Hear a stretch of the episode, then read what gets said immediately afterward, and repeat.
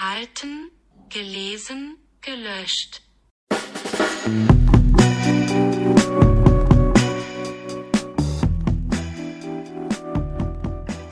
Note to Self bei Lina Malone. Hallo und herzlich willkommen zu einer neuen Folge Note to Self. Heute mit dem Titel Ratschlag erhalten, gelesen, gelöscht. Heute geht es um Lebensratschläge, Life Advice, der so gar keinen Sinn mehr macht, den wir in 2021 aber immer noch bekommen oder vielleicht sogar ohne, dass wir darüber nachdenken, auch einfach so weitergeben. Ich habe euch auf Instagram in meiner Story involviert und habe euch gefragt, welche Phrasen hört ihr eigentlich immer wieder, die so überhaupt keinen Sinn mehr machen, die einfach nur Klischees sind und die tatsächlich aufgeräumt oder gelöscht gehören. Und genau darüber wollen wir uns heute unterhalten. Ich habe mir so ein paar Sätze rausgepickt, die immer wieder fallen, die wahrscheinlich jeder Hörer auch schon kennt, mal gehört hat oder eben, wie gerade schon erwähnt, vielleicht auch schon mal so weitergegeben hat. Und ich finde es ganz spannend zu gucken, was steckt eigentlich hinter diesem gut gemeinten Ratschlag? Wo kommt es her? Steckt da vielleicht doch irgendwo noch so ein guter Kern in diesem Ratschlag, der nur leider einfach verloren gegangen ist? Oder ja, ist es am Ende ein Klischee und gehört einfach abgeschafft? So, und bevor es jetzt losgeht, möchte ich euch schnell noch den exklusiven Podcast-Partner dieser Folge vorstellen. Das ist Kolonne Null. Kolonne Null, das ist alkoholfreier Wein, schonend entalkoholisiert und vegan.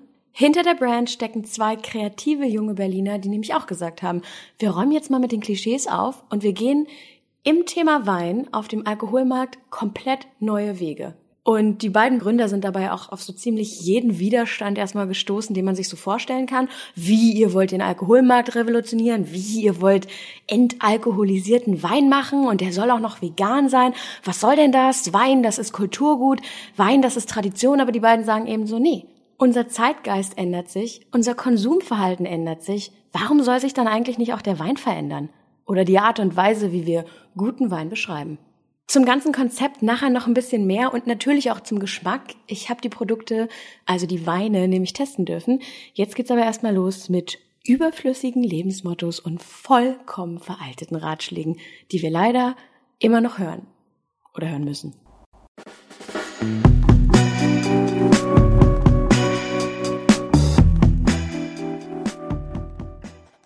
So, ich muss hier einmal ganz kurz noch meine Notizen aufbauen. Ihr habt mir so viele verschiedene Phrasen, Lebensmottos, Ratschläge oder Kommentare, die ihr immer wieder hört oder lest, geschickt und ich habe versucht, das so ein bisschen aufzugliedern und zu gucken, okay, was überschneidet sich, was hat so ungefähr den gleichen Hintergrund. Ich glaube, wir kommen jetzt auf so sieben Sätze, die wir alle irgendwie schon mal gehört haben, gelesen haben oder aber sogar selber weitergegeben haben. Denn das ist ja genau die Krux Ganz oft entsteht so ein schlechter Ratschlag oder so eine abgedroschene Phrase einfach aus totaler Überforderung. Deine Freundin weint, ist komplett verzweifelt, erzählt dir von einer richtig, richtig heftigen Trennung und dir fällt einfach nichts ein, aber du willst irgendwas sagen und auf einmal hörst du dich selber sowas sagen wie, hey, das wird schon wieder und denkst dir so, wow, wow, ich heute aber auch wieder wahnsinnig hilfreich. Oder aber ähm, jemand denkt nicht so richtig darüber nach, was er sagt und ballert einfach so ein Klischee raus, um vielleicht auch irgendwie so eine Situation, ja, so ein bisschen zu entschärfen oder auszubügeln, sowas wie, ach komm, nimm das nicht so ernst. Boys will be boys, so sind Typen halt. Ähm, ja, nein, danke, auch das vollkommen unnötig. Oder aber ein schlechter Ratschlag entsteht und das ist so ungefähr der schwerwiegendste Fall, weil die Menschen das, was sie da sagen, tatsächlich für einen total tollen Tipp oder aber für die ultimative Lösung halten. Ähm, absoluter Favorit da von mir auch sowas wie, du musst deinem Freund wahrscheinlich einfach das Gefühl geben, dass diese ganzen Ideen von ihm kommen. Damit stärkst du sein Ego und damit tust du auch was für eure Beziehung. Okay. Nee. An dieser Stelle löschen, Ratschlag umschreiben oder aber auch, und das versuchen wir ja hier in dieser Podcast-Folge, verstehen, was eigentlich dahinter steckt. Der erste Satz, und das ist ein Satz, den habe ich mir ausgesucht, den habe ich schon sehr oft gelesen. Ich glaube, wer ein äh, langjähriger Hörer meines Podcasts oder auch Leser meiner Kolumne ist oder vielleicht auch meine Bücher gelesen hat, ähm, der weiß, dass das was ist, das mich unheimlich triggert. Ich habe da schon oft drüber gesprochen, aber das ist einfach so ein Satz. Hey, sobald du aufhörst zu suchen, findest du auch. Oder auch, wer nichts sucht, der hat die Chance, alles zu finden. Ja, genau. Irgendwas halt. Oder irgendwen. Vollkommene Fremdbestimmung. Geil, wenn du nichts suchst, überhaupt nicht weißt, was du willst, driftest einfach nur so rum, sagst so, ja, keine Ahnung, alles kann, nichts muss.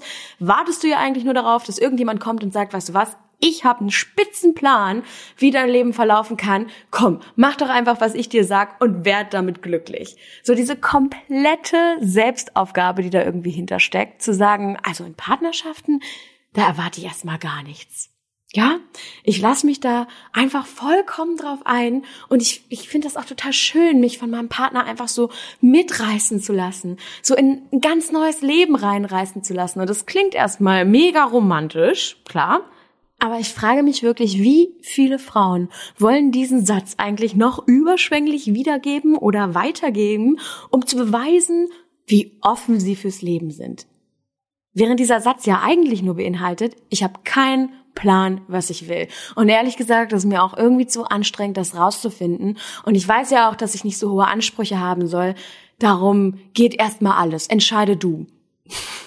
So sag du einfach, wie unser nächster Tag wird oder was aus uns wird oder wie diese Beziehung weitergeht oder was du überhaupt von der Beziehung willst oder was für ein Typ Frau ich vielleicht auch sein kann, damit du dich in mich verlieben kannst. Also ja, ich suche halt nichts, ne? Alles geht.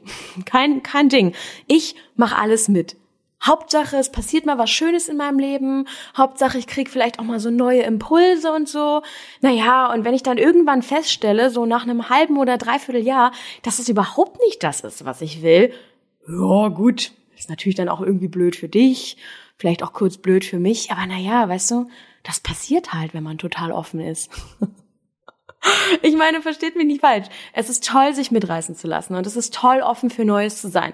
Aber das kann man halt auch irgendwie mal so ein langes Wochenende lang auf einem Festival machen. Ja, dass man sagt, keine Ahnung, welche Band da spielt, aber ich guck mal, vielleicht gefällt's mir ja später. Oder du gehst auf einen Städtetrip und sagst, weißt du was, ich lasse die Stadt auf mich zukommen, ich mache keinen Plan. Ich guck einfach, was der Tag bringt, going with the flow. Mega. Aber es gibt gerade in Beziehungen, gerade im Dating-Alltag, gerade wenn du Single bist, einen Unterschied zwischen ich habe Spaß mit dir, ich habe eine gute Zeit mit dir und ich weiß auch überhaupt noch nicht, wo das mit uns hingeht, aber hast du Lust, dass wir es ausprobieren? Oder aber dieser Wunsch, fremdbestimmt zu werden und zu sagen, so, also ich habe nichts vorbereitet, aber wenn du mir jetzt ganz kurz mal dein Programm vorstellen würdest, was du dir so für mich oder für uns ausgedacht hast, wäre doch super, weil dann würde ich gucken, ob ich das will. Also, ja, oder, naja, ich guck dann halt einfach später, ob es überhaupt passt. Kann mich ja jederzeit umentscheiden, ne? Hab ja nichts gesucht. Ähm, während ich das so erzähle, fällt mir auch nochmal auf, was das eigentlich für ein komplett egoistischer Satz ist. Dieses wahllose Ausprobieren, Anprobieren, wieder ausziehen, wegwerfen, was Neues ausprobieren. Klar, das kann man, wenn man es romantisiert, als so, ein, so eine totale Zeit des Experimentierens sehen. Und das steckt ja auch ein bisschen dahinter. Aber eigentlich ist es auch komplett egozentrisch zu sagen, ja, also ähm, ihr pitcht jetzt mal und, und ich guck, was mir gefällt. Aber auf der anderen Seite auch irgendwie so dieses, ähm, ich will gar nichts mehr, Hauptsache irgendwas, mal gucken, was auf mich zukommt. Also ich suche gar nichts und warte auf was Magisches. Es passiert aber nicht einfach so was Magisches. So oder so ist das eine komplett absurde Anspruchshaltung an dein eigenes Leben. Du erwartest quasi, dass jemand anderes kommt und es für dich ausmalt. So oder so. Ich meine, natürlich kann man jetzt sagen, hey, nimm diesen Satz nicht so ernst. Da steckt ja eigentlich eine ganz gute Wahrheit drin. So dieser Balanceakt, ne? Bleib trotzdem offen für die Dinge, die du noch gar nicht kennen kannst. Wer weiß, ob sie nicht am Ende doch was sind, was dich glücklich machen wird. Also es macht ja auch keinen Sinn zu sagen, so, ich habe jetzt ein Layout für die nächsten zwei bis fünf Jahre, so wie ich mir meine Beziehung und meine Freundschaften und meinen Lebensweg und meine eigene Entwicklung vorstelle und da fehlen mir jetzt noch zwei Puzzleteile und die müssen genau diese Form haben, damit alles klickt und ineinander greift und dann bin ich glücklich. Aber vielleicht kann man es ja so formulieren. Es ist sehr, sehr gut zu wissen, was du willst. Und es ist sehr, sehr gut, nach dem zu suchen, was dich glücklich macht. Denn wenn du weißt, was du dir selbst wünschst, dann heißt es ja nicht, dass du festlegen musst, was du dir vom anderen wünschst. Aber zu wissen, was dich selbst glücklich machen kann, da zumindest schon mal so ein paar Dinge aufzählen zu können und zu sagen, doch, danach halte ich Ausschau. Wenn ich das sehe, dann will ich zugreifen.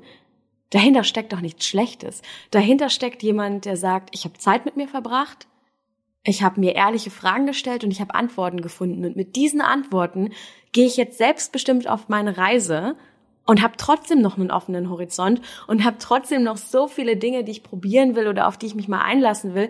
Aber ich muss halt nicht umherpendeln und darauf warten, dass mir irgendjemand irgendeinen Weg vorgibt. Ich persönlich würde sagen, dass ich in acht Jahren als Single auf jeden Fall alle Stufen oder alle verschiedenen Nuancen einmal durchgemacht habe. Es gab eine Zeit, da dachte ich, dass ich ganz genau weiß, was ich will, aber eigentlich habe ich mich verkrampft auf so ein Ziel ausgerichtet und tatsächlich meine Dates behandelt wie so Checklisten. Es gab eine Zeit, da war ich komplett verloren in allen möglichen Optionen. Wenn alles kann und nichts muss, woher weißt du dann, was das Richtige ist? Und erst als ich so die Mitte gefunden habe, als ich gesagt habe, hey, ich habe mich mit mir selbst beschäftigt, und ich habe mich irgendwie auch in mir selbst verwurzelt. Ich vertraue mir selbst. Hat Spaß gemacht, Sachen auszuprobieren, weil ich danach eben sagen konnte, doch, das passt zu mir, das gefällt mir. Oder aber sagen konnte, nee, ich kenne mich gut genug, um zu wissen, dass mich das nicht glücklich macht. Das war total befreiend. Nicht mehr zu taumeln, sondern auf einmal wirklich mit sich selbst zu reisen. Und ich finde es super schade, ähm, dass es für Frauen da ganz, ganz oft gar keinen Platz dazwischen zu geben scheint. Also es gibt nur Frauen müssen sich auf den Mann einlassen, such nichts, ja, dann findet er dich von ganz allein, als wäre das die einzige Destination. Sich überhaupt nicht zu bewegen und dumm rumzustehen, bis dann einer abholt. So, das ist doch keine Bushaltestelle. Oder aber so dieses, ähm, ja, also sorry, Frauen haben zu hohe Ansprüche, zu genaue Ansprüche, du bist zu verkrampft, sorry, mit dir kann man ja gar keinen Spaß haben. Ich finde, hinter diesem Satz, du hast zu hohe Ansprüche, steckt vielleicht so ein kleines Stückchen ähm, an unangenehmer Wahrheit. Nicht zu hohe Ansprüche, aber eher so die Frage, welche Ansprüche hast du? Also suchst du einen Partner oder suchst du jemanden, der deine Needs erfüllt? Geht es darum, dass du eine Connection zu jemandem haben möchtest, dass du eine Verbindung zu jemandem eingeben möchtest? Oder hast du irgendwie so einen Wunschzettel, der erfüllt werden soll? Das sind ja auch einfach zwei absolut unterschiedliche Perspektiven.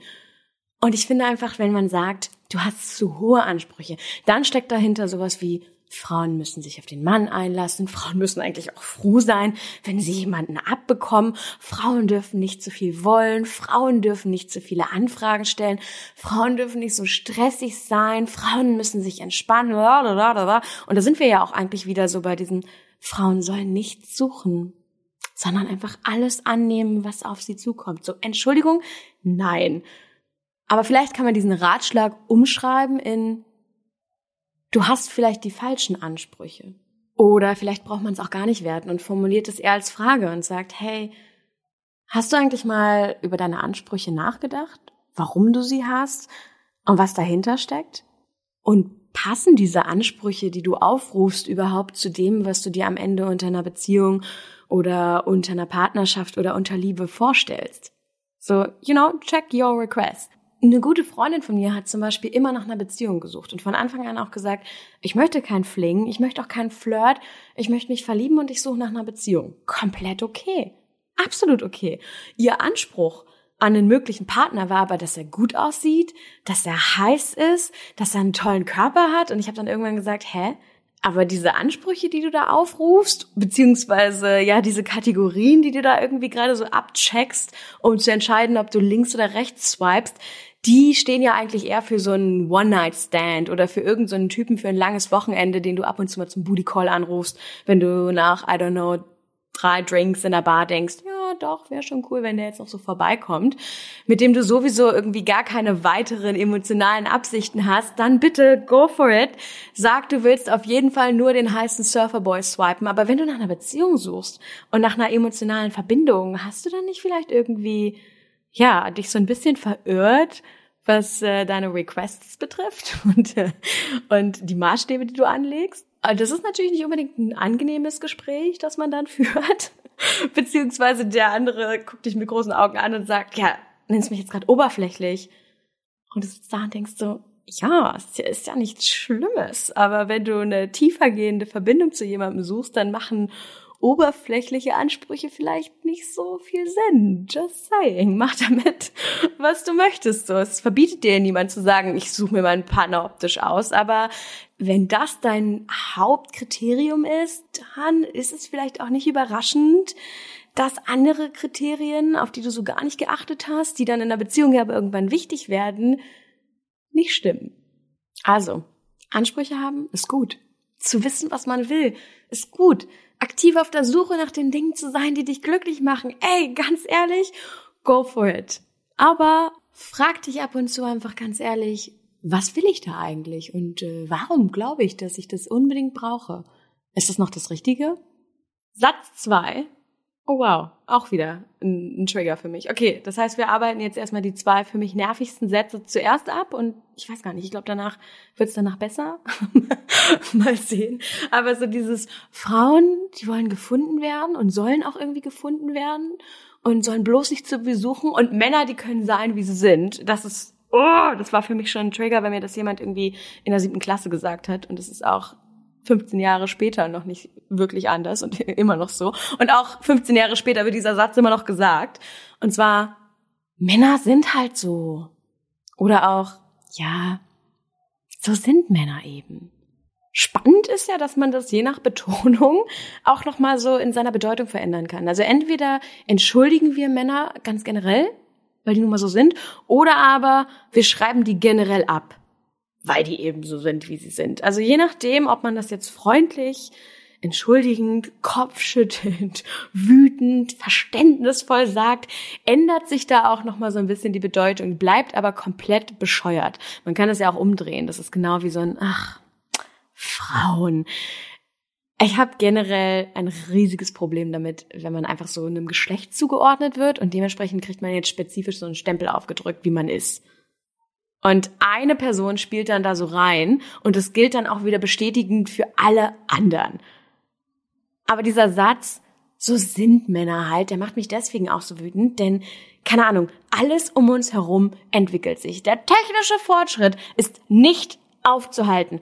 Warum dann der persönliche und der menschliche eigentlich die ganze Zeit? Also nehmen wir zum Beispiel mal, weiß ich nicht, äh, was fällt mir ein, das 56K-Modem, ja? Ähm, Millennials kennen das noch, so dieses ding, wenn du einfach nur eine E-Mail lesen wolltest. Das war so ein Prozess, der dauerte so anderthalb bis zwei Minuten. Wenn er länger als zwei Minuten gedauert hat, dann musst du abbrechen und dann mal von vorne anfangen. Irgendwann wurde das ja auch abgeschafft. Irgendwann kam DSL und nach DSL kam Wi-Fi und man soll es gar nicht glauben, mittlerweile hat man das in Hamburg sogar in der U-Bahn. Da hat ja auch niemand gesagt, ja gut, wir mögen das langsame Internet. Das bleibt so. Das Internet ist, wie es ist. Das, das können wir nicht verändern. Nee, da hat jemand gesagt, ey, das ist nicht gut so, das kann nicht so bleiben. Komm, lass uns mal gucken, wie wir das entwickeln können. Warum soll das nicht eigentlich auch mit Menschen funktionieren? Vielleicht waren Männer mal so, vielleicht waren Männer mal sexistisch, vielleicht waren Männer mal toxic maskulin, vielleicht mussten Männer auch irgendwann mal so sein. Aber die sind ja weder verloren, noch sind sie Götter. Wir müssen sie ja weder abschreiben, noch müssen wir ihnen halt alles durchgehen lassen, because boys will be fucking boys. No, boys can grow up too. Tatsächlich hat ähm, meine Oma diesen Satz neulich mal irgendwann am Telefon wieder wiederholt. Ähm, ich glaube, da ging es um, um einen Konflikt, den ich einfach mit meinem Papa hatte. Und wir haben da nochmal drüber gesprochen. Und äh, sie war dann so wie, ja, aber du weißt doch, wie Männer sind. Meine Oma ist jetzt 84 Jahre alt. Das heißt, sie ist natürlich mit einem ganz anderen Zeitgeist aufgewachsen. Ähm, sie ist mit ganz, ganz anderen Geschlechterrollen aufgewachsen, auch mit einer komplett anderen Zukunft vor Augen damals noch. Aber, und das liebe ich an ihr, sie ist eigentlich sehr, sehr offen, sich immer noch mal wieder zu hinterfragen. Man muss sie halt nur anschubsen. Und ich habe sie dann angeschubst und meinte so, ja, wie sind denn Männer jetzt eben? Und sie so, na ja, ungeduldig, die hören einfach schlecht zu und dann ziehen sie holprige Schlüsse und dann müssen sie diesen aber auch bis zum Schluss verteidigen und dann meinte ich so, okay, warte, du sagst mir also gerade, dass die Hälfte der Weltbevölkerung einfach, weil sie als Mann geboren ist, nicht zuhört, holprige Schlüsse zieht und dann aber auch nicht umdrehen kann, sondern sagt, nee, mein Ego ist leider wirklich, wirklich so problematisch, ich muss jetzt ganz bis zum Ende gehen mit diesem Argument, einfach nur, um es zu gewinnen. Und es gibt dafür keinen anderen Grund als ja gut, ich bin halt ein Mann. Und gleichzeitig gibt's dafür auch irgendwie keine Lösung. Und meine Oma so, Kind, so meine ich das doch gar nicht. Ich denke so, aber das ist ja das, was du gerade gesagt hast. Und dann dachte sie da, darüber nach und meinte so, ja, weißt du, warum ich das sage? Warum ich manchmal einfach so sage, ach, Männer sind halt so abhaken. Ein Ohr rein, anderes Ohr raus, musst du dich gar nicht nach kümmern, ähm, musst überhaupt nicht so lange drauf hören, wisch das einfach weg. Und meinte sie so, das hat was damit zu tun, dass ich früher nicht so unabhängig in den Konflikt mit einem Mann gehen konnte, wie du das vielleicht heute kannst. Dass meine Generation eben nicht so unabhängig ähm, ihre Position vertreten konnte, sondern abhängig von Männern war. Ganz oft auch abhängig von deren Wohlwollen war und dementsprechend, um sich das Leben selbst leichter zu machen, dann so Sätze gefallen sind, die man schnell runterschlucken konnte, die man schnell wegwischen konnte. Auch so ein bisschen, um einfach so zu sagen, ja gut, Ne? Was willst du machen? Um für sich selbst vielleicht auch zu entschuldigen, ja, dass man sich so hilflos fühlt oder dass man sich tatsächlich fühlt, als könnte man einfach nichts dagegen machen, weil die Front so verhärtet oder dieses, dieses Verhalten so eingefahren ist. Und so, ja, kann man es mit so einem, so einem dummen Satz irgendwie wenigstens so ein bisschen wegwischen. Und ich meinte dann auch zu meiner Oma, weißt du, was verrückt ist? Wie viel wir als Frauen eigentlich die ganze Zeit voneinander verlangen, dass wir wachsen und wie wenig wir das von Männern tun. Und ein sehr guter Freund von mir hat zum Beispiel mal gesagt, weißt du, irgendwie hat sich in den letzten zwei Jahrzehnten die Frage der Emanzipation oder auch der, ähm, ja, der Gender Equality, der Geschlechtergleichheit immer so darauf konzentriert, was Frauen eigentlich noch machen müssen, damit es so weit kommt. Was Frauen eigentlich noch schaffen müssen, damit sie gleichberechtigt sind. Und man hat sich damit auch unbewusst darauf ähm, konzentriert, Frauen die ganze Zeit zu stärken und Frauen die ganze Zeit weiterzuentwickeln. Aber und man hat irgendwie so wenig Augenmerk oder auch Fokus darauf gelegt, die Männer auch mitzuentwickeln, anstatt die einfach nur auf ihrem Standard stehen zu lassen. Denn jetzt stehen da ganz viele Männer so Anfang 30, Mitte 20, Anfang 40, ich weiß gar nicht, wo ich anfangen, wo ich aufhören soll, die so dastehen und völlig überrascht davon sind, dass Rollenbilder aufbrechen, völlig überfordert sind und das auch irgendwie so ablehnen, weil sie so sagen, hä, in diesem Prozess war ich ja gar nicht involviert oder auch weil ihre Eltern sie da gar nicht involviert haben. Also Jungs werden irgendwie seit Jahrzehnten gleich erzogen und da tut sich relativ wenig während Frauen der Rücken gestärkt wird, aber irgendwie haben wir es immer noch nicht hingekriegt, dass das gleichzeitig und gemeinsam und mit Inklusivität passiert. Dass alle ein Teil davon sind, dass sich Rollenbilder ändern. Und das hat mir dann echt so auch zu denken gegeben, weil ich dachte, ja klar, wir haben in einer breiten Masse super viel darüber diskutiert, wie Frauen sich verändern. Wir haben super, super viel angestoßen, damit sich ein neues Bild einer Frau entwickeln kann und sich eine Frau auch viel, viel breiter entwickeln kann. Aber wir haben auf jeden Fall nicht das Gleiche bei den Männern getan, weil wir natürlich am Anfang den Fokus hatten, dass Frauen aufholen müssen, dass Männer schon irgendwie am Ziel sind und dass wir jetzt den Frauen ermöglichen müssen, aufschließen zu können. Aber es hat ganz lange gedauert, bis sich das, und ich finde, das fängt jetzt auch eigentlich erst nochmal neu an, das zu verschieben und zu sagen, nee, wir müssen aufeinander zugehen. Ihr seid nicht am Ziel und wir sind nicht dabei, da endlich auch anzukommen, sondern bei euch läuft auch einiges schief. Also wir haben immer wieder die Frau gestärkt, aber wir haben nicht das Gleiche mit dem Mann getan. Eine Frau kann sich jetzt viel, viel freier entwickeln, aber ganz oft muss man ja sagen, bei Männern ist das Muster immer noch sehr, sehr eingefahren. Und daran tragen wir ja alle irgendwie die Verantwortung. Ich muss da zum Beispiel auch selbst an mich denken und an einer Unterhaltung mit einer ähm, sehr guten Freundin, als es ums Dating ging und uns aufgefallen ist, shit, wir befeuern ja auch irgendwie diese toxischen Verhaltensmuster von Männern. Gender Equality funktioniert nun mal nicht nur in eine Richtung. Man muss halt leider Gottes auch sich selbst hinterfragen. Und bei uns war das zum Beispiel so eine Unterhaltung darüber, dass wir ähm, am Anfang unserer Beziehung das Gefühl hatten, das geht so einfach ja, also keine Hürden, super unaufgeregt. Jeder sagt offen und ehrlich, was er will und dann passt's. Hä? Echt jetzt? Soll das schon alles sein, obwohl das ja eigentlich immer das ist, was man sich wünscht? Wir konnten beide nicht so den Finger drauflegen, aber wenn wir dann so ganz ehrlich zueinander waren, hatten wir so das Gefühl, mh, hm, irgendwie fehlt so the thrill of the chase. Das ist gar nicht so diese Jagd, das ist gar nicht so diese Butterflies, man hört nichts voneinander, oh, der andere meldet sich doch wieder, sondern es war auf einmal so offen kommuniziert. Und Lisa hat es dann halt auch irgendwann ausgesprochen und meinte so, boah, kann es sein, dass wir tatsächlich den Spark vermissen, was ja eigentlich nur bedeutet, dass der Typ sich manchmal meldet, sich manchmal nicht meldet und du die ganze Zeit unsicher bist und nicht weißt, woran du bist. Ist das wirklich das, was uns hier gerade fehlt?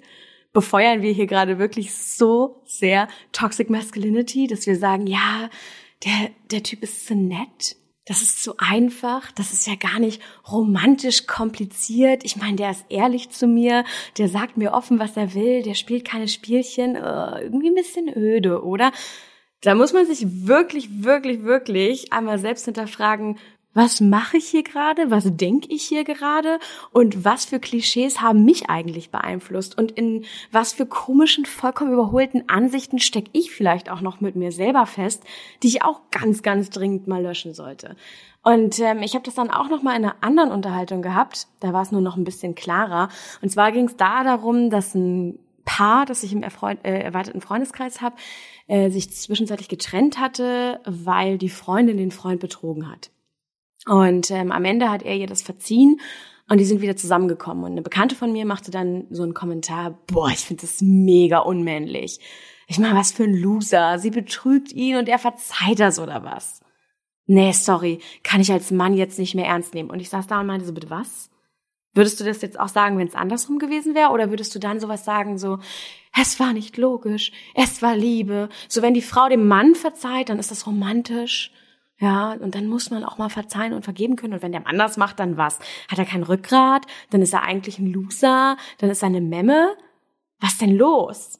Wenn wir keinen Bock mehr auf sexistische Rollenbilder oder Generalentschuldigung haben, dann dürfen wir es auch auf gar keinen Fall supporten oder indirekt mitleben und ein Teil davon sein. Satz Nummer drei und wow, okay, wir sind jetzt schon bei 25 Minuten.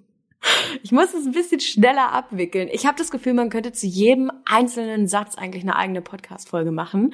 Aber damit das hier nicht ungefähr jetzt wieder 120 Minuten werden, muss das jetzt hier äh, ein bisschen, ein bisschen schneller weitergehen. Und ich hatte eben gerade noch gesagt, ja, die ersten zwei, die triggern mich sehr. Dazu habe ich viel zu sagen. Stell jetzt aber auch fest, okay, ist mit dem dritten genauso. es wird nicht leichter, denn Satz Nummer drei heißt, mit dem richtigen Mann an deiner Seite änderst du deine Einstellung dazu schon noch. Man kann das natürlich aber auch noch umschreiben in mit dem richtigen Mann kommt der Kinderwunsch von ganz allein. Glaub mir das mal. Äh, ja. Da sind wir also wieder bei der guten alten Fremdbestimmung, ja? Der richtige Mann bestimmt also, wie ich mein Leben leben will. Und der Trigger ist für mich hier nämlich auch schon gerade wieder so dieses, der Mann wird über meine Wünsche entscheiden. Und mit einem anderen Mann habe ich dann wahrscheinlich auch andere Wünsche. Und das heißt ja auch, wenn man das jemandem sagt, der zum Beispiel in einer Beziehung ist, also wenn man das zu einem Paar sagt, hm, dein aktueller Partner, der passt offenbar nicht perfekt zu dir, denn sonst hättest du ja schon längst einen Kinderwunsch. Das ist dein Partner das bist nicht du. Das ist nicht deine eigene Lebensentscheidung, ja? Nee, sieh das nicht falsch. Du hast einfach nur nicht den richtigen Mann. What the fuck? Wobei ich mir jetzt hier schon wieder auch an die eigene Nase fassen muss und sagen muss, mh, hm, ich glaube, ich habe diesen Satz auch schon zumindest ein paar Mal gedacht und dann nicht zu den betreffenden Personen, aber vielleicht zu gemeinsamen Freunden gesagt, auf jeden Fall. Oder ich fange so rum an. Es ist in meinem Freundeskreis auf jeden Fall auch schon vorgekommen, dass es Paare gab, die waren super lange zusammen, aber immer wenn das Thema irgendwie aufkam, haben die gesagt, nee, die haben überhaupt gar keinen Bock zu heiraten, das ist nicht das, was die wollen. Ähm, Kinder sind auch überhaupt nicht in Planung und man hat es dann eben so stehen lassen, hat aber auch gemerkt, oh, irgendwie ist bei den beiden vielleicht auch so ein bisschen die Luft raus. Und ähm, ja, wer weiß, ob die das auch so sehen würden, wenn die jetzt gerade noch mal andere Partner hätten. Und es ist eben dann auch schon passiert, dass sich diese Paare getrennt haben, haben neue Partner gefunden und innerhalb von einem halben Jahr ähm, gab es dann da doch irgendwie so einen Ring und so einen Antrag. Und man hat dann vielleicht daraufhin, was natürlich deswegen nicht richtig ist oder, oder besser ist, so ein bisschen das Gefühl bekommen, ja, schau mal, es war einfach nur nicht der richtige Partner. Manche Dinge ändern sich mit einem anderen Menschen. Manche Perspektiven verändern sich auch nochmal. Und es darf ja auch sein und es kann ja auch sein. Ich empfinde das zum Beispiel als was total bereicherndes, dass dein neuer Partner dir auch neue Perspektiven aufs Leben ähm, eröffnen kann. Aber dieser Satz hat sich so abgestumpft zu, also wenn du keine Kinder willst oder wenn du nicht heiraten willst, dann liegt das daran, dass du nicht den richtigen Mann gefunden hast oder dass du noch nicht den richtigen Mann gefunden hast. Das kann auf jeden Fall keine finale Entscheidung sein. Das wäre ja verrückt. wenn du das einfach so für dich selbst entscheiden würdest. Also ich glaube, was mich daran so triggert, ist eigentlich, dass wir einer Einzelperson absprechen, dass sie eine Entscheidung für ihr Leben treffen kann. Dass wir sagen, na Quatsch, je nachdem, mit wem du jetzt nochmal zusammenkommst, ändert sich das eh. Derjenige wird da dein ganzes Mindset sowieso nochmal durcheinander schmeißen. Das ist der Trigger. Und das ist es auch, was diesen Satz so wahnsinnig überflüssig macht. Aber trotzdem würde ich lügen, wenn ich nicht sagen würde, ich verstehe, woher der kommt. Und in manchen Fällen ist er vielleicht auch überhaupt nicht so wahnsinnig triggernd gemeint, wie, wie sich der für uns und vor allen Dingen auch für Frauen, die sich eben gegen Kinder entscheiden, anfühlt. Ähm, wie gesagt, ich habe ihn auch schon öfter gehört. Ich habe ihn erst gestern gehört von meiner Tante. Wir haben uns nämlich gestern nochmal getroffen, ähm, dadurch, dass ich jetzt schon in zehn Tagen nach Südafrika fliege und wieder ein paar Monate weg bin und haben irgendwie nochmal übers Leben gequatscht und irgendwann kamen wir eben auch auf das Thema Familienwunsch, Kinderwunsch und ich habe dann eben gesagt, nee, bei mir besteht einfach kein Kinderwunsch.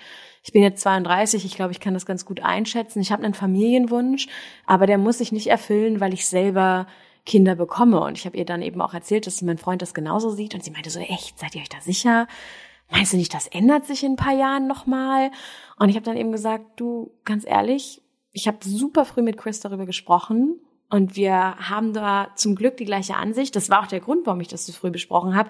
Ich möchte eben niemanden mehr für ein paar Jahre daten und dann scheitert man als Paar an dem Fakt, dass man sich da nicht einig ist und man darüber nicht hinwegkommt und dass entweder einer seine, seine Wünsche aufgeben muss für sein persönliches Leben oder der andere sich halt so zu was zwingen muss, das er eigentlich nie wollte. Also wir haben super früh über das Thema Kinder gesprochen. Und dann sagte sie eben so zu mir, ja, aber du hast doch früher gesagt, du willst es nicht ganz ausschließen. Und dann meinte ich so, ja, das stimmt. Vor so ungefähr zwei Jahren war mein Standpunkt auch noch, dass ich gesagt habe, ich selbst habe keinen Kinderwunsch, aber ich würde eine Familie auch nicht ablehnen. Also es hat ein bisschen gedauert, um so Kinderwunsch und Familienwunsch unterscheiden zu können bei mir.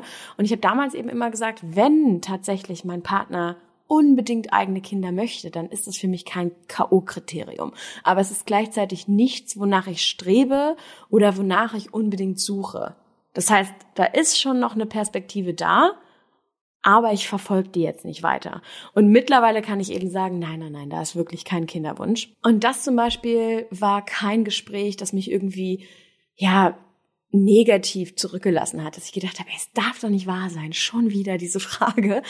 Ähm, es lag natürlich auch daran, dass ich zu meiner Tante ein super offenes Verhältnis habe und ich habe die Frage überhaupt nicht als Wertung oder als Ratschlag aufgenommen, sondern wirklich als ganz ehrliche Nachfrage, ob ich mir sicher bin oder worauf meine Entscheidung basiert. Ich glaube, es gibt noch einen Satz, der mich mehr triggert. Ich ähm, habe den auch aufgeschrieben, Sekunde. Ich ziehe den jetzt mal vor, denn der spielt eigentlich in eine ähnliche Unterhaltung mit rein. Und zwar heißt er, erst wenn du Kinder hast, begreifst du, was Glück ist. Also das, das verstehst du noch nicht. Also du, du musst erstmal Kinder kriegen. Komm erstmal auf mein Level. Ja, pflanz dich erstmal vor, dann verstehst du die Welt nochmal ganz anders. Das ist das, was mich verrückt macht, weil das schließt von vornherein aus, dass ich die richtige Wahl getroffen habe. Da fragt ja gar keiner nach meiner Wahl, da will auch überhaupt gar keiner wissen, wie ich eigentlich zum Thema Kinderwunsch oder Familienplanung stehe. Dieser Satz sagt mir von vornherein, also entweder kriegst du auch ein Kind oder du wirst die Welt nie so verstehen wie ich. Oder du wirst nie wissen, was wirkliches Glück ist. Entschuldigung? Vielleicht kann ich auch keine Kinder bekommen. Jemals darüber nachgedacht? Ja, ganz kurz. Willst du mir also sagen, dass jeder Mensch, der kein eigenes Kind bekommt, niemals erfahren wird, was echtes Glück ist? Wirklich? Und ja, dieser Satz triggert mich persönlich auf jeden Fall noch mal ein bisschen mehr. Einfach weil ich den wirklich noch enger finde. Also der lässt ja gar kein anderes Mindset zu. Das ist von vornherein vollkommen klar, in welche Richtung das geht. Und diesen Satz, und das macht es vielleicht auch nochmal intensiver. Den hört man ja nicht nur von Tanten, wenn man sich irgendwie mal wieder mit der Familie trifft und äh, sich austauscht, sondern den hörst du von Freundinnen, den hörst du von Bloggerinnen, den hörst du von klugen Frauen, denen du gerne auf Instagram folgst. Auf einmal sind die schwanger, haben ihr Kind bekommen und hauen so eine Caption raus. Ey, erst seitdem ich mein Kind habe, weiß ich, was wirkliches Glück ist. Und ich bin dann wirklich mal so, okay ich verstehe den Wunsch von dir, diese Liebe, die du gerade fühlst, auszudrücken. Ich verstehe das, dass diese Liebe sich so neu und so groß und so überwältigend anfühlt, dass es dir schwerfällt, das irgendwie in Verhältnis zu packen. Aber das hier ist doch jetzt echt nicht dein Ernst. So, okay, alle, die kein Kind haben, werden niemals verstehen, wie glücklich du gerade bist. Wirklich? Also ich verstehe, dass dahinter der Gedanke steckt, dass alle, die keine Kinder bekommen, halt dieses ganz spezielle Glück, was für dich gerade das größte Glück ist, nicht nachempfinden können. Okay ja, über die Brücke will ich auch nicht gehen, aber ich verstehe zumindest, woher der Gedanke kommt. Aber trotzdem diese Aussage, dass man die Welt, dass man Glück, dass man Liebe erst versteht, wenn man Kinder hat, hört einfach auf, das zu sagen. Wirklich, hört einfach auf, das zu sagen. Und wo ich gerade schon dabei bin, hört bitte auch auf zu sagen, dass ihr euren Körper erst jetzt lieben könnt, ja, und auch erst jetzt mit euch im Reinen seid, wo ihr mit ihm zusammen dieses Kind auf die Welt gebracht und dieses Wunder kreiert habt. Ich verstehe auch da wieder, woher das kommt. Natürlich bekommt man ein komplett anderes Körpergefühl, wenn man durch so eine Erfahrung gegangen ist. Natürlich macht das was mit einem. Natürlich verändert das auch die Sicht auf den eigenen Körper. Es geht weg von, wie sieht der aus, zu, boah, krass, was kann der eigentlich? Aber ganz ehrlich, ich erwarte da irgendwie mehr von uns Frauen. Ich erwarte mehr von uns, als dass wir wieder eigentlich Body Positivity oder auch Liebe zum eigenen Körper an was ranknüpfen. So jetzt ist es okay, dass ich weich bin, dass mein Körper nicht perfekt ist. Ähm, jetzt ist es okay, dass ich nicht mehr so aussehe, wie ich mit 18 ausgesehen habe. Jetzt ist es auch okay, dass ich Stretch Marks habe. Denn ich habe ja ein Baby geboren. Also schon wieder wird ja Selbstliebe oder auch die Liebe zum eigenen Körper an etwas geknüpft, Jetzt, wo ich dieses Kind auf die Welt gebracht habe, kann ich es mir auch leisten, den unperfekten Körper zu lieben. Nee, kannst du auch ohne. so, mm, mm, dieser Satz gehört einfach gestrichen. So dieses Ganze, dass man etwas erst kann, weiß, versteht oder fühlen kann, wenn man Kinder bekommen hat das ist irgendwie ein Ansatz, der direkt irgendwie andere ausschließt und der vielleicht auch direkt sagt, nee, also da, da hast du was verpasst, das kannst du nie wieder gut machen. Und ich finde, das passt auch einfach nicht in diese Entwicklung, die wir ja alle miteinander unterstützen und vorantreiben wollen, dass Frauen freie Entscheidungen treffen dürfen. Gib mir doch einfach nicht unterschwellig das Gefühl, dass wenn ich diese eine Entscheidung nicht so treffe wie du, dass mir dann für immer was fehlen wird. Ich bin nicht unvollständig, nur weil ich keine Mutter werde. Und dabei spielt es auch überhaupt keine Rolle, ob gewollt oder ungewollt, ob man nun keine Kinder bekommen kann, keine Kinder bekommen möchte oder sich am Ende doch beschließt, Kinder zu haben. Das macht für mich keinen Unterschied.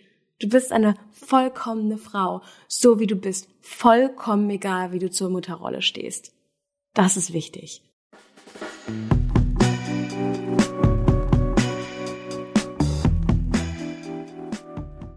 So, jetzt einmal ein Schluck Wein. Ich habe es eben im Intro schon angekündigt.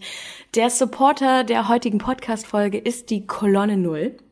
Und die Kolonne Null ist eine Brand für, und das ist wichtig, entalkoholisierten Wein. Also Wein, der wie Wein schmeckt, aber am Ende kein Alkohol mehr enthält.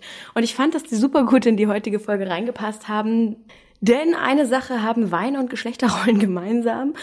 Und zwar diese super festgelegten oder eben auch festgefahrenen Glaubenssätze, mit denen man immer und immer und immer wieder konfrontiert wird beim Wein. Es ist sowas wie Rotwein darf nicht in den Kühlschrank, Weißwein muss unbedingt trocken sein, wer einen Cuvée oder wer einen Blend trinkt, der trinkt einen schlechten Wein und so weiter und so weiter und so weiter. Und die beiden Gründer von Kolonne Null haben sich eigentlich von Anfang an mit so sämtlichen Ablehnungen, die man sich vorstellen kann, konfrontiert gefühlt. Niemand wollte entalkoholisierten oder eben unalkoholischen Wein. Keiner wollte das trinken. Das war dann eher so nach dem Motto, oh, ja cool, ihr macht also Traubensaft, Zum Glück können die Jungs dann an der Stelle antworten, nee. Wir arbeiten mit Winzern zusammen und wir suchen Weine raus, die für diesen Prozess der Entalkoholisierung, also dem Wein wird nachträglich ganz schonend der Alkohol entzogen, geeignet sind. Und dann äh, erarbeiten wir in unserem hauseigenen Labor einen Prozess oder eine Rezeptur, die es uns eben ermöglicht, ein Produkt auf den Markt zu bringen, das wie Wein schmeckt, aber kein Wein ist. Unsere Trinkgewohnheiten verändern sich, unser Zeitgeist verändert sich. Warum soll sich nicht auch der Wein verändern? Ist Alkoholgehalt wirklich das, was Wein besonders macht? Wir glauben nicht und ich stimme den Jungs dazu und mittlerweile auch den Mädels. Das Unternehmen ist natürlich gewachsen. Genuss hat überhaupt nichts mit Alkohol zu tun. Ich trinke ja keinen Wein, weil er Alkohol hat, sondern weil er mir wirklich gut schmeckt. Also warum sollte ich dann nicht auch mal einen Wein probieren, der keinen Alkohol hat. Und vor ein paar Wochen kam dann hier ein großes Testpaket an. Danke an dieser Stelle nochmal dafür. Ich war so, hey, ihr könnt mir ja ruhig meine Flasche zuschicken, dann kann ich das mal kosten. Und auf einmal kamen so zwölf. Und zwar Rotwein, Rosé, Weißwein, Bubbly, Cuvées, ein Riesling, ein Burgunder. Das erste, was ich mir aufgemacht habe, war der 2019er Riesling. Ich dachte mir so, okay, komm, wir fangen mit einem Klassiker an. Und ich habe mir den zum Kochen aufgemacht. Und ich habe mir meine, ich nannte sie früher Date Night Pasta gekocht. Das ist eigentlich nur eine super fruchtige Arabiata, eine Pasta Arabiata. Der Trick, den ich euch an dieser Stelle verrate, ähm, zum Knoblauch, zur Zwiebel, zu den Chilis, zum Tomatenmark, beziehungsweise zu den passierten Tomaten oder eben auch den frischen Tomaten, je nachdem, was ihr wollt, kommt auch noch ein bisschen Passionsfrucht dazu und angeröstete Pinienkerne das macht irgendwie den ganzen Sud nochmal fruchtiger, aber irgendwie auch interessanter. Und normalerweise lösche ich die Zwiebeln und den Knoblauch mit Weißwein ab, ja. Und in diesem Fall habe ich halt einfach mal den Riesling von Kolonne Null benutzt und es hat genauso gut funktioniert. Und ich muss sogar sagen, das hat es eigentlich sogar noch leichter und noch sommerlicher abgerundet. Und der Wein hat aber auch einfach im Glas super, super gut geschmeckt. Also wirklich ehrliche Review von mir, auch wenn das hier Werbung ist. Hand aufs Herz, Kolonne Null macht ein richtig, richtig cooles Produkt, beziehungsweise richtig, richtig viele sehr, sehr coole Produkte. Schaut es euch auf jeden Fall mal an. Ich habe die Brand verlinkt in den Show Notes. Da geht's einmal entweder zum Instagram-Profil oder direkt zum Shop.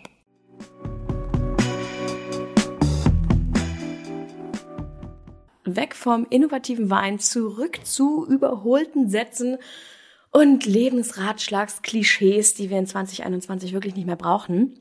Wobei, der nächste Satz, den ich euch jetzt gleich vorlese, den habe ich gestern mit äh, zwei Leserinnen ein bisschen länger diskutiert. Den haben nämlich einige eingesendet. Und zwar, du musst dich erst einmal selbst lieben, bevor dich jemand anderes lieben kann. Oder bevor du jemand anderen lieben kannst. Und da haben ganz viele gesagt, ich kann diesen Satz nicht mehr hören, der ist so falsch. Und ich dachte mir so, hm, weiß ich nicht, ob ich dazu stimme. Also zuerst einmal, und das muss klargestellt werden, auch wenn du dich gerade nicht liebst, jemand liebt dich. Auf jeden Fall. Auch wenn du gerade das Gefühl hast, dass du nicht liebenswert bist oder dass du nicht gut genug bist, um geliebt zu werden oder du hast das Gefühl in deinem Kopf, dass du dich selbst einfach nicht lieben kannst, jemand liebt dich. Du bist nicht komplett allein auf dieser Welt.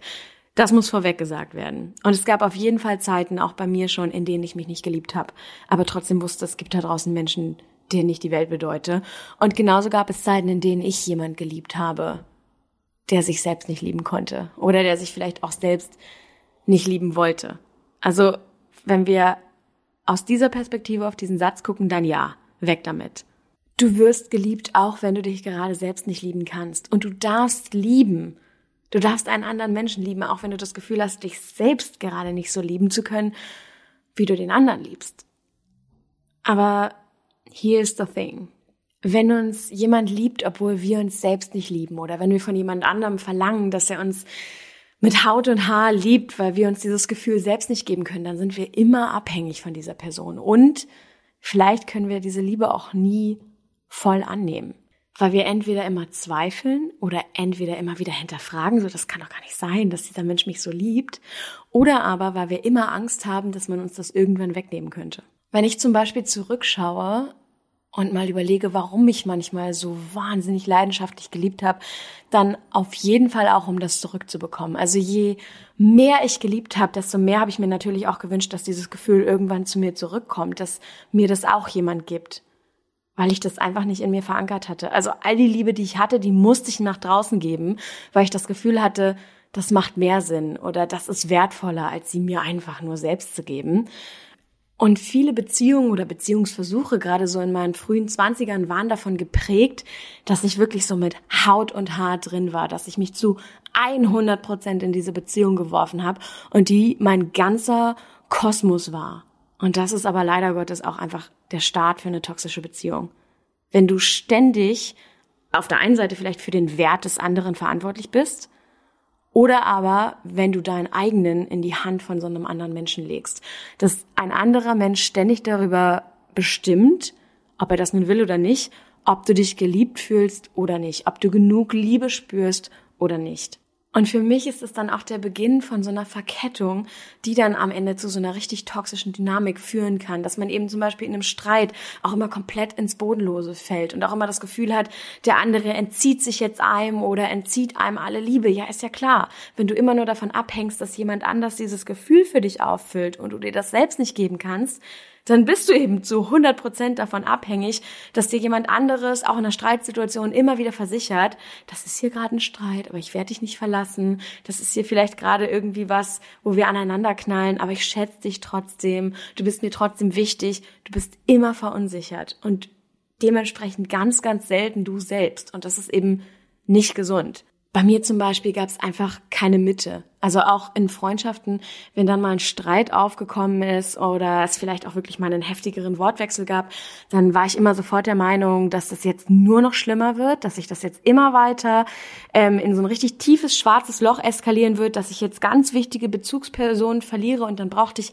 ganz, ganz, ganz viel Validation von anderen Freunden, die mir dann eben sagen mussten, ähm, nein, du bist gut, wie du bist, das ist nur ein Streit, es gibt manchmal zwar unterschiedliche Sichtweisen, aber das wird schon wieder, ihr werdet am Ende miteinander sprechen, mach dich nicht so fertig, ähm, sieh das jetzt nicht so extrem, ich bin wirklich immer sofort, wumms, in so ein extremes Gefühl gedroppt, weil ich das überhaupt nicht ausleveln konnte. Ich konnte das überhaupt nicht balancieren, weil mein ganzer Wert in dieser Freundschaft hing ja davon ab, dass der andere Teil mich gern hat und mich schätzt und mir verbunden ist und ich das eben auch fühle. Und sobald das nicht mehr da war, pff, wusste ich meinen eigenen Wert überhaupt nicht mehr. Und das habe ich erst sehr, sehr spät verstanden, dass es einfach eine Mitte gibt und dass es auch einfach eine Mitte geben muss. Also dein Selbstwert darf nicht sofort auf minus 50 fallen, nur weil es einen Streit gegeben hat, nur weil ein Mensch, der dir wichtig ist, dich gerade nicht schätzt oder vielleicht auch nicht schätzen kann oder wütend auf dich ist oder schlecht von dir denkt.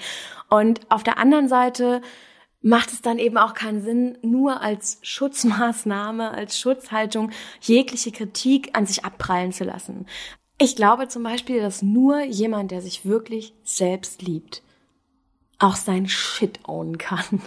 Das wirklich nur, wenn du selbst weißt, was du wert bist und dass du was wert bist, bist du auch in der Lage zu sagen, ey, ganz ehrlich, ich habe das verkackt. Ich brauche dafür jetzt auch keine Validation aus äh, irgendeiner Instagram-Caption. It's okay to cancel on your friends. Ja, natürlich ist es okay, seinen Freunden auch mal abzusagen, aber das, was ich hier in letzter Zeit durchziehe, das ist einfach unzuverlässig, das ist einfach scheiße und einfach rücksichtslos. Was ist los mit mir? Oder du bist in der Lage, in einer Beziehung zu sagen, ich habe mich falsch verhalten. Ich war eifersüchtig und ich war unsicher und ich bin aggressiv geworden und ich äh, bin dich irgendwie mit Worten angegangen, wie ich das überhaupt nicht wollte. Es, es tut mir leid. Aber du weißt trotzdem, hey, das macht mich jetzt nicht zu einem schlechten Menschen, das macht mich nur gerade zu einem richtigen Arschloch. Und ähm, ich möchte mich dafür entschuldigen und ich möchte dich um Verzeihung bitten. Ich würde sogar so weit gehen, dass ich sage, wenn du dich selbst lieben kannst, dann werden auch die Entschuldigungen, die du gibst, ehrlicher. Und dann wird auch die Liebe, die du gibst, ehrlicher. Und vor allen Dingen liebst du nicht mehr selbstsüchtig. Du liebst nicht mit Haut und Haar nur, um das auch zurückzubekommen. Und auf der anderen Seite verlangst du auch von niemandem, bedingungslos geliebt zu werden, während du das ja selber nicht mal schaffst, dich gern zu haben. Also so bitter wie die Pille ist, bei dem Satz würde ich wirklich sagen, ah, ah, der stimmt. Der ist hart, aber der stimmt. Du gehst einfach keine guten Beziehungen ein, wenn du in einer richtig miesen zu dir selbst steckst. Den nächsten Satz musste ich googeln. Ich so, hä? Liebe vergeht, Hektar besteht. Sagt das irgendjemand und ist das so gemeint, wie ich es jetzt irgendwie denke? Also soll das quasi bedeuten, ja Mensch, Gefühle, die sind irgendwann weg, aber das Haus und der Garten und das Feld da hinten, das gehört dir dann immer noch? Also lieber jemand mit viel Geld als jemand, den man wirklich liebt? Ähm, das ist dann auch der gleiche Ballpark wie für arme Eltern kann man nichts, für arme Schwiegereltern schon. What? Oh, meine einzige Antwort darauf wäre wahrscheinlich so, ja, offenbar kann ich mir die Einstellung und Mindsets meiner Familie nicht aussuchen, aber zum Glück mein eigenes so. Ich meine, was steckt dahinter? Natürlich so dieser Versorgergedanke, ne? Also lieber habe ich einen Mann, der mich nicht nur liebt, sondern auch versorgen kann, weil äh, wenn die Liebe dann irgendwann weg ist, dann geht's mir wenigstens gut und ähm, ich sitz in einem schönen Haus am See oder was. Über diese zwei Sätze kann man jetzt natürlich lachen und äh, sagen, boah, ey, wer sagt sowas noch? Aber verrückt ist ja, dass dieser Versorgergedanke trotzdem noch in uns drinsteckt und oftmals viel mehr, als wir das vielleicht auch selber wahrhaben wollen oder uns das klar ist. Ich habe in meinem ersten Buch, in Schnelllebig, ähm, eine Kolumne darüber geschrieben, dass ich zum Beispiel mit total viel Ablehnung auch zu kämpfen hatte oder auch mit so einer ganz komischen Diskussion, als ich jemanden gedatet habe, der sehr viel jünger war als ich. Und mit sehr viel jünger meine ich so zehn Jahre. Ja, der will doch überhaupt nicht das, was du dann willst. Ähm, ihr habt doch überhaupt nichts gemeinsam. So darüber kann man noch diskutieren, aber über den Satz, der kann dir ja auch null was bieten. Und ich meine, dass ich dann sowas geantwortet habe wie, hä, bitte? Was, was soll der mir bieten? Ich bezahle meine eigene Wohnung, ich bin fertig mit meinem Studium, ich bin erfolgreich selbstständig, ich habe alles, was ich will, ich brauche niemanden, der mich versorgt. Und sie hat dann irgendwie so geantwortet, ja, ich meine jetzt auch gar nicht so das Materielle, aber auch sowas wie Lebenserfahrung. Also du willst doch einfach, dass dein Partner was mitbringt in die Beziehung. Und ich habe dann damals gesagt, ja, okay, vielleicht ist ja das Einzige, was derjenige mitbringen soll, Spaß. Connection. Vielleicht ist alles, was ich brauche, mich verbunden zu fühlen. Vielleicht reicht das auch schon. Vielleicht muss ich nicht versorgt werden. Jemals darüber nachgedacht. Das ist genau wie dieses Klischee, ich will niemanden daten, der nicht mindestens drei Jahre älter ist als ich. Was steckt denn dahinter?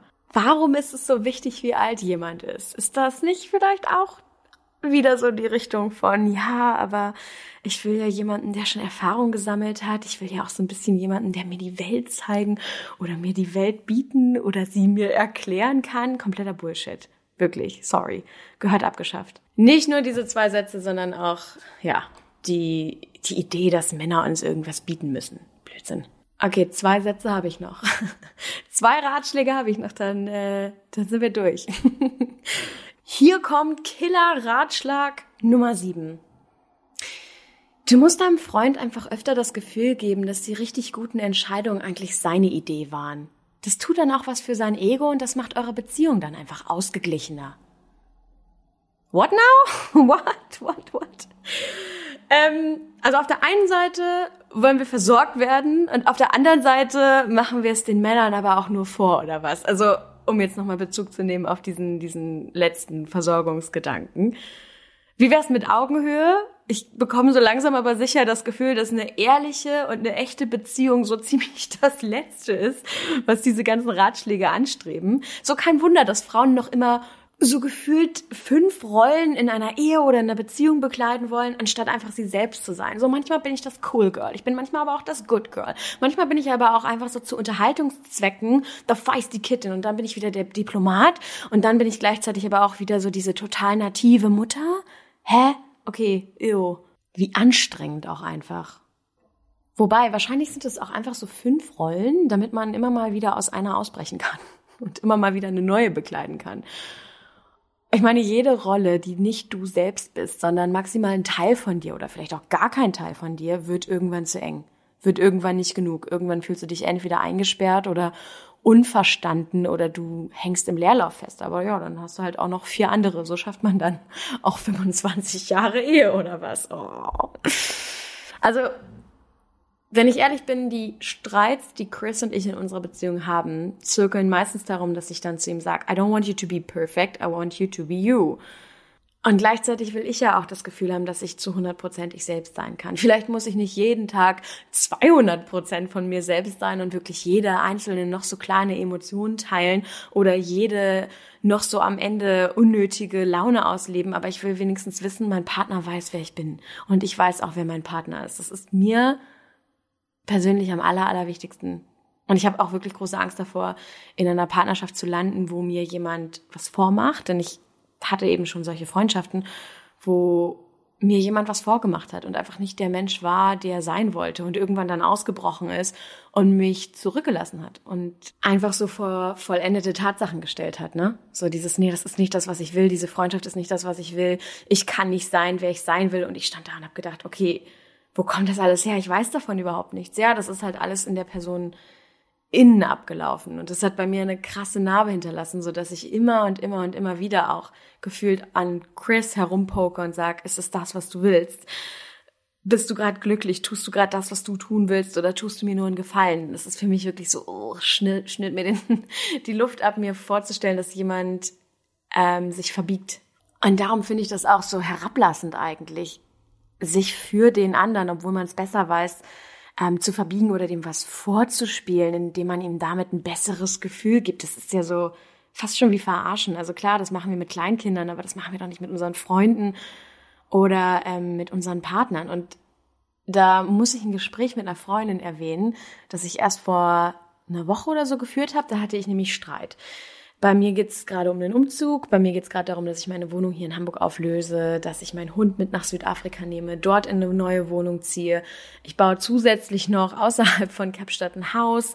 Mein Visum muss angestoßen werden. Lange Rede, kurzer Sinn. Es ist echt, echt, echt viel los. Und ähm, um irgendwie nicht komplett unterzugehen in E-Mails und Papieren und in Verträgen und Klauseln, habe ich dann irgendwann gesagt, okay, Chris, du kümmerst dich um die Wohnung in Südafrika. Ich kümmere mich um alles, was hier auf meiner Seite in Deutschland gerade passiert. Und dann habe ich so mitbekommen, mh, hm, okay, das läuft nicht wirklich gut.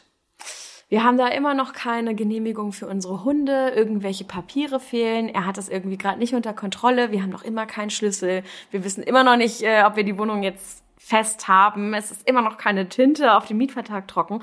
Und dann sind wir darüber einfach auch gestresst in Streit geraten und ich meinte dann nur so, ey, kannst du das einfach unter Kontrolle kriegen?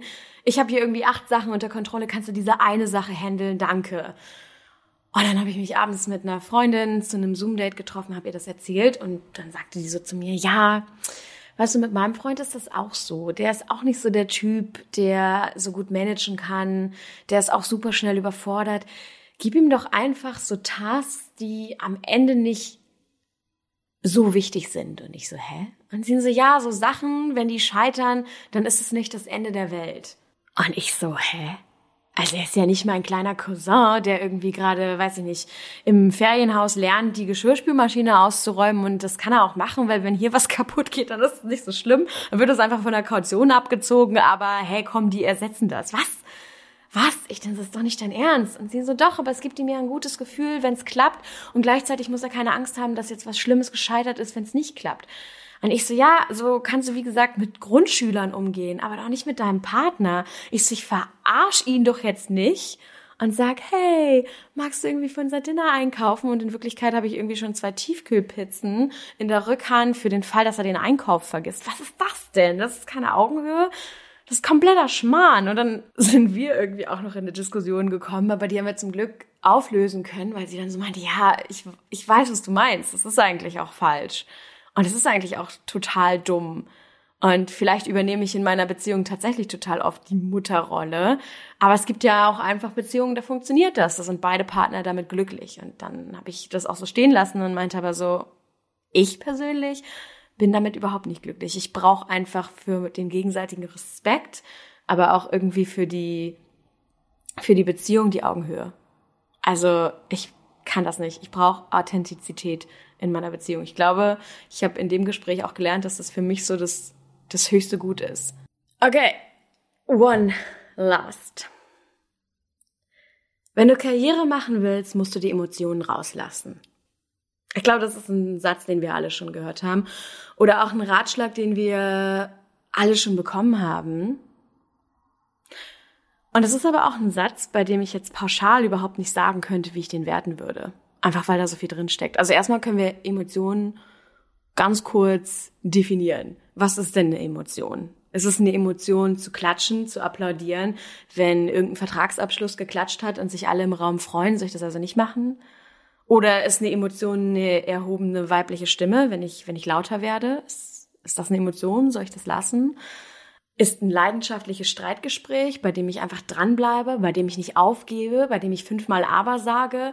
Ist es was Schlechtes? Ist es zu viel Emotionen haben? Muss es zu verbissen sein? Also ich glaube, worauf wir uns einigen können und so weit, sind vielleicht zehn Prozent, gehe ich bei dem Satz auch mit. Es macht keinen Sinn, einen Nervous Breakdown in einem Meeting zu haben und zu glauben, dass das Erfolg verspricht. Gleichzeitig heißt es aber auch nicht, dass du schlecht in deinem Job bist. Im Gegenteil, wenn du es zum Beispiel schaffst, den Nervous Breakdown vielleicht nicht unbedingt in einem Präsentationsmeeting zu haben, sondern schon vorher sagen kannst, ich habe gerade das Gefühl, bei mir ist privat so viel los, dass mein Fokus nicht zu 100 Prozent da ist, wo er sein sollte. Ich habe gerade das Gefühl, ich schaffe es nicht, es wird mir zu viel. Kannst du mir helfen? Kannst du mir Arbeit abnehmen? Oder aber auch, es tut mir leid, ich benötige Hilfe. ich brauche mehr Support, dann ist das das Beste, was du machen kannst. Scheiter nicht erst und brich dann in Tränen aus und teil deine Emotionen mit deinen Kollegen im Job, sondern werd dir über deine Emotionen klar und kommuniziere sie, wenn du das noch irgendwie, ja, in einem Rahmen kannst, bei dem andere dann auch eine Chance haben zu handeln. Also ich persönlich finde, dass du dein Private Load auf jeden Fall auch mit deinen Kollegen teilen darfst dass du auch von dir erzählen darfst und dass das nicht heißt, dass sich irgendjemand weniger ernst nimmt oder irgendwie sich ein Urteil über dich erlauben sollte. Aber das kann halt auch nicht ständig passieren. Ich habe das selber in einem Projekt gehabt, in dem wirklich diejenige, die mit mir zusammengearbeitet hat, jede Woche ein neues Drama hatte. Und irgendwann hat's mich genervt. Irgendwann habe ich gedacht, ey, ganz ehrlich, ich verstehe, dass bei dir gerade die Hölle los ist. Ich verstehe auch, dass dein Fokus einfach gerade nicht zu 100 Prozent die Arbeit sein kann. Die Lösung kann aber auch nicht sein, dass du mir das einmal die Woche erzählst, wir darüber reden du mir dein Herz ausschüttest, ich Verständnis für dich aufbringe, wir dann irgendwie so eine Notfallstrategie erarbeiten, die du dann aber auch wieder reißt. Dann muss eine andere Lösung her. Dann musst du entweder konsequent mit deinen eigenen Emotionen sein und sagen, okay, die sind gerade einfach all over the place. Ich brauche gerade Zeit für mich, ich brauche gerade Ruhe, mir fehlt die Kraft, meine Emotionen zu handeln. Ich schaff's einfach nicht, die für sechs Stunden am Tag in so eine kleine Box zu packen und zu ignorieren. Es geht nicht, dann ist es okay, aber dann trag die Konsequenz. Oder aber schau, ob du irgendwo noch so ein Power Deposit hast, um das hier durchzuziehen und durchzustehen und dann danach durchzuatmen. Was funktioniert für dich besser? Du hast die freie Wahl, aber triff eine verantwortungsvolle Wahl. Und ich glaube, wenn man das macht, dann haben Emotionen auf jeden Fall Platz in deiner Karriere. Und damit meine ich aber auch positive Reaktionen. Ich habe auch schon mal nach einem gewonnenen Pitch vor Erleichterung geweint. Und äh, ich habe auch schon von meinem Investor quasi mit äh, sehr, sehr zitternder Stimme mich für den Support bedankt, weil ich mit dem Rücken zur Wand stand und ähm, der Investor mir quasi den Tag gerettet hat.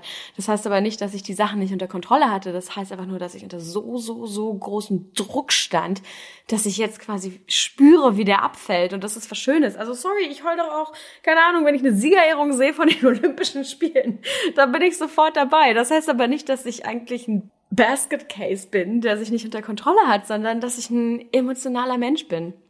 Also für mich ist dieses keine Emotionen zeigen so ungefähr die gleiche Waffe, die man gegen oder auch untereinander als Frau einsetzt, wie dieses Be kind womit man eigentlich meint, be nice and pleasant and controllable. Also ich habe auch schon in beruflichen Auseinandersetzungen mit Frauen dann gehört, schade, ich dachte immer, dass Frauen einander supporten ja, natürlich sollen Frauen einander supporten, aber wenn man unterschiedlicher Meinung ist oder wenn man auch das Gefühl hat, dass Support gerade nicht angebracht ist, sondern Kritik irgendwie gerechtfertigt wäre, dann darf man die ja auch äußern oder anbringen oder diskutieren, ohne dass dann irgendwie so hinten jemand kommt und ausholt und sagt, sorry, ich habe immer gedacht, du, du bist eigentlich eine Feministin, ich dachte eigentlich mal, du unterstützt Frauen. Ja, Logo. Aber der beste Support ist ja ehrlicher Support und die beste Kritik ist eben auch ehrliche Kritik, die zu einem Zeitpunkt kommt, an dem man sie noch umsetzen kann. Aber ähm, das ist ja am Ende auch kein Thema der, der Emotionen. Jetzt schweife ich ab. Ich glaube, am Ende kann man sagen, natürlich gehören deine Emotionen auch in deine Karriere. Unsere Emotionen sind ja auch einfach das, was uns als Menschen ausmacht. Und ich glaube, das, was an diesem Satz einfach so vollkommen überholt ist, ist, dass er so eine ganz bestimmte Emotion, nämlich Schwäche, also oder Emotionen, die als Schwäche wahrgenommen werden, meint und es nicht sagt. Also eigentlich heißt es, zeig auf der Arbeit keine Schwäche. Auch Blödsinn. Nee, komm, streichen. das können wir streichen. Okay, wir sind durch. Schluss mit überholten Ratschlägen. Vielen Dank, dass ihr heute zugehört habt. Vielen, vielen Dank auch nochmal an den Partner Kolonne Null für die Unterstützung. Danke, dass ihr reingeschaltet habt und wir hören uns in 14 Tagen wieder. Sommerpause ist vorbei. Passt auf euch auf, bleibt gesund und bis bald.